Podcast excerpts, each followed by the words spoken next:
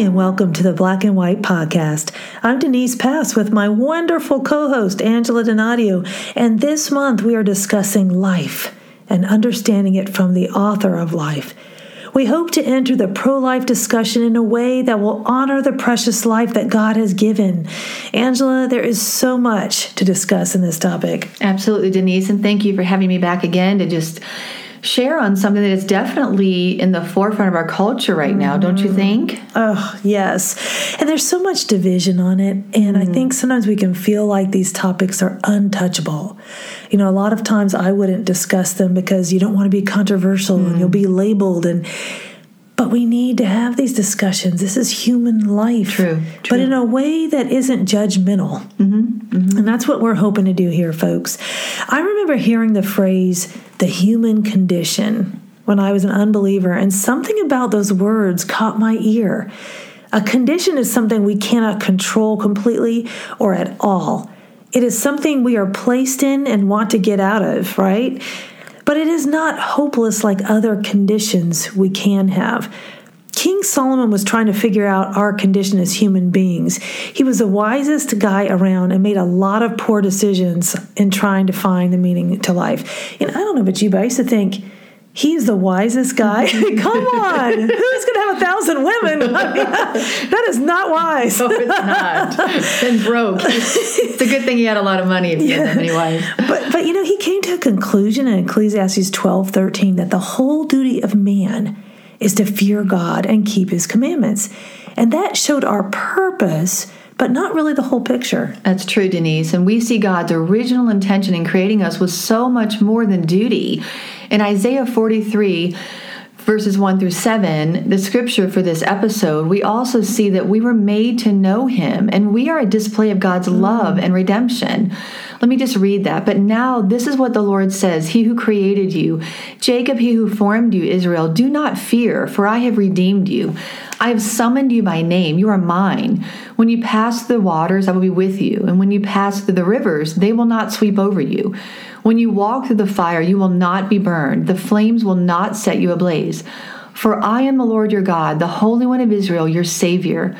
I give Egypt for your ransom, Cush and Seba in your stead. Since you are precious and honored in my sight, and because I love you, I will give people in exchange for you, nations in exchange for your life. Do not be afraid, for I am with you. I will bring your children from the east and gather you from the west.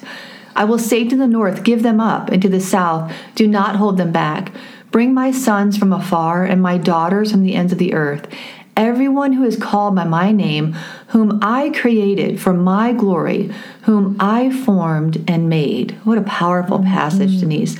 We see the definition of life through God's purpose and our Creator's intention.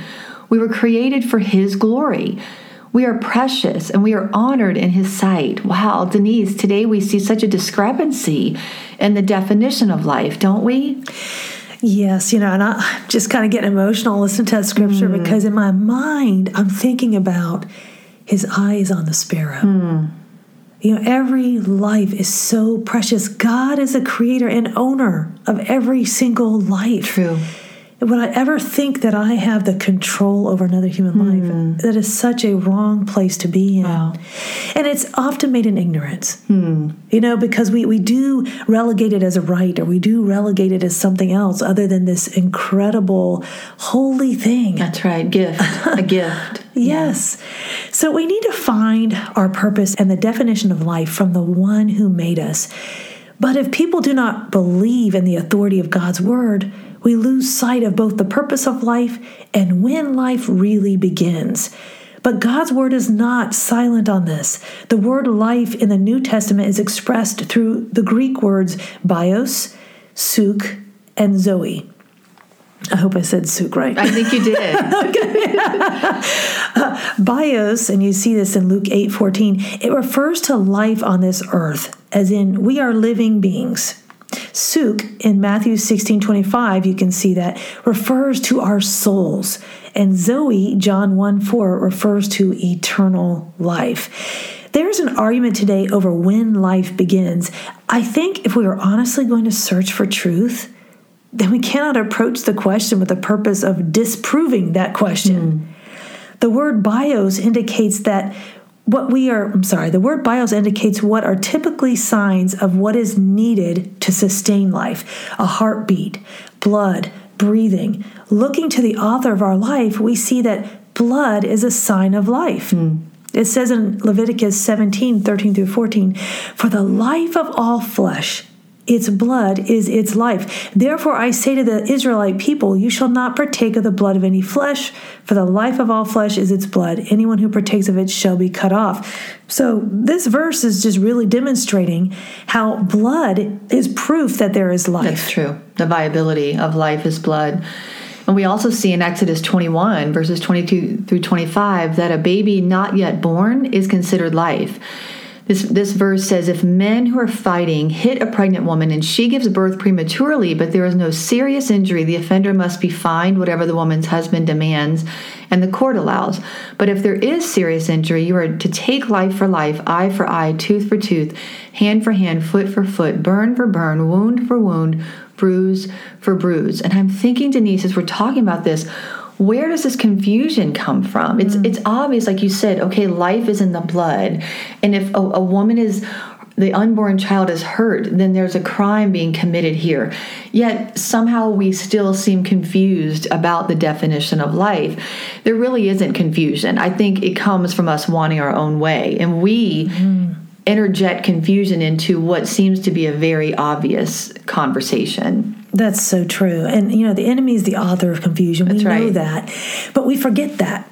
You mm. know, the spirit of the air is influencing and infiltrating and trying to get us to think wrongly about things, but it's God's word. That's right. That brings us back. So let's look at man's definition. Since we have heard God's, the definition of life, according to the Google Dictionary, is the condition that distinguishes animals and plants from inorganic matter, including the capacity for growth, reproduction, functional activity, and continual change preceding death. Mm. That's kind of a, a, heady definition there. It also says the existence of an individual human being mm. or animal. And Merriam Webster defines life as one or more aspects of the process of living the process of living, mm. the quality that distinguishes a vital and functional being from a dead body. So, man would define a baby in utero as having life based on the definitions I just shared.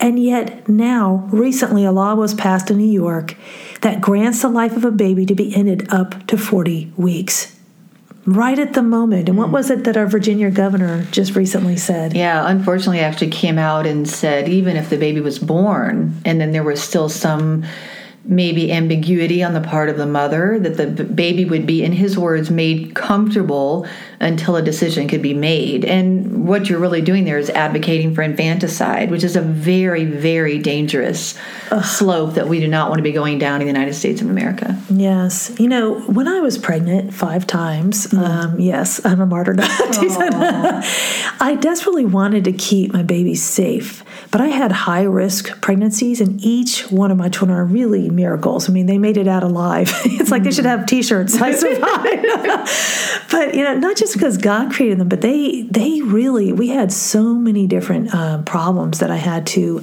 work through. It was either toxemia, you know, um, and then miscarriage. Hmm. And you know, watching my baby's heartbeat on the ultrasound slow down and then stop was so very painful. Mm. And God had prepared my heart for this loss, and He was enough in the aftermath of that loss. But no one said in the hospital that my baby was dead when they saw the heartbeat. Mm.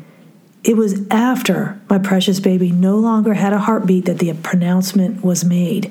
To think that we as a nation are permitting the lives of millions of babies to be snuffed out and consider it a political battle is very shocking. Mm, that's so true, Denise. Thank you for sharing, you know, your own personal story of this. And I was thinking as you were saying that, how many women that choose abortion still don't understand the loss that they're going to experience mm. because they're making a decision in that moment that might seem right to them by whatever criteria. We're going to talk about some of that later this month. Maybe what even leads a woman to feel like they have mm. to make this choice or they want to make this choice but what they're not understanding is the sense of deep loss that accompanies a loss of a baby, whether it's a miscarriage, an abortion, because God created us uniquely as women to carry life. Mm. And He is the author of life. And I was even thinking when you talk about blood that Jesus shed His blood, you mm. know, that the blood is what is giving his life for yes. us and there's just so much there's so much it's so rich there's so much value in everything mm. that we're mm. talking about and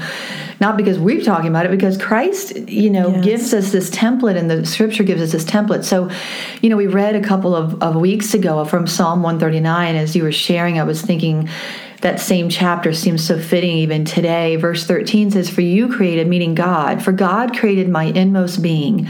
God, you knit me together in my mother's womb. I praise you because I'm fearfully and wonderfully made. Your works are wonderful. I know that full well. My frame was not hidden from you when I was made in the secret place, when I was woven together. Isn't that beautiful, Denise? Mm-hmm. We were mm-hmm. woven together. Uh, he says in the New Testament, we're um, a masterpiece created. Um, he created us as a masterpiece. That's what I was thinking when I was reading that. We were woven together in the depths of the earth. Your eyes saw my unformed body, and all the days ordained for me were written in your book before one of them came to be. That means every day of our life, He has planned, He has orchestrated, and that we're here for purpose and we're here on purpose. Mm-hmm. And maybe one of our listeners today feels like they were an accident. Maybe they were told that. Maybe someone actually is, the mom says, I wish you know, that I hadn't kept you or I wish I hadn't had you. And the scripture reminds us that nobody is here by accident. Mm. You know, it makes me think of I. Uh, I'm a mentor for these women um, online, and this one woman shared that her mother said to her when she was a little girl, "I wish you'd never been born." Mm. Mm. And here, this woman is now um, approaching 60 years old, and you can feel the pain of those mm. words. And God brought to my mind Psalm 139. Mm. And I said, You know, you aren't your mother's child. That's right. You're God's You're God's child. child. Right. And I said, You know, you, He knew you and He chose you. Mm. And so if, if even your own mother rejects you, God does not reject you. And mm. so hmm. for a mom to think she has that choice to reject a child, she doesn't. Right. Even if our country says you can, mm. you know, no. That's so beautiful, Denise. I just.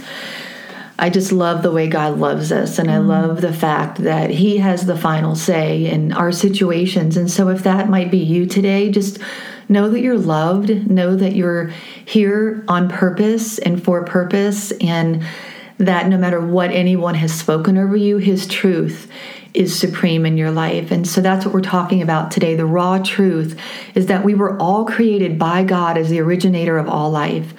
The radical grace is that when we have fallen prey to the world's standards, God is able to open our eyes to see truth.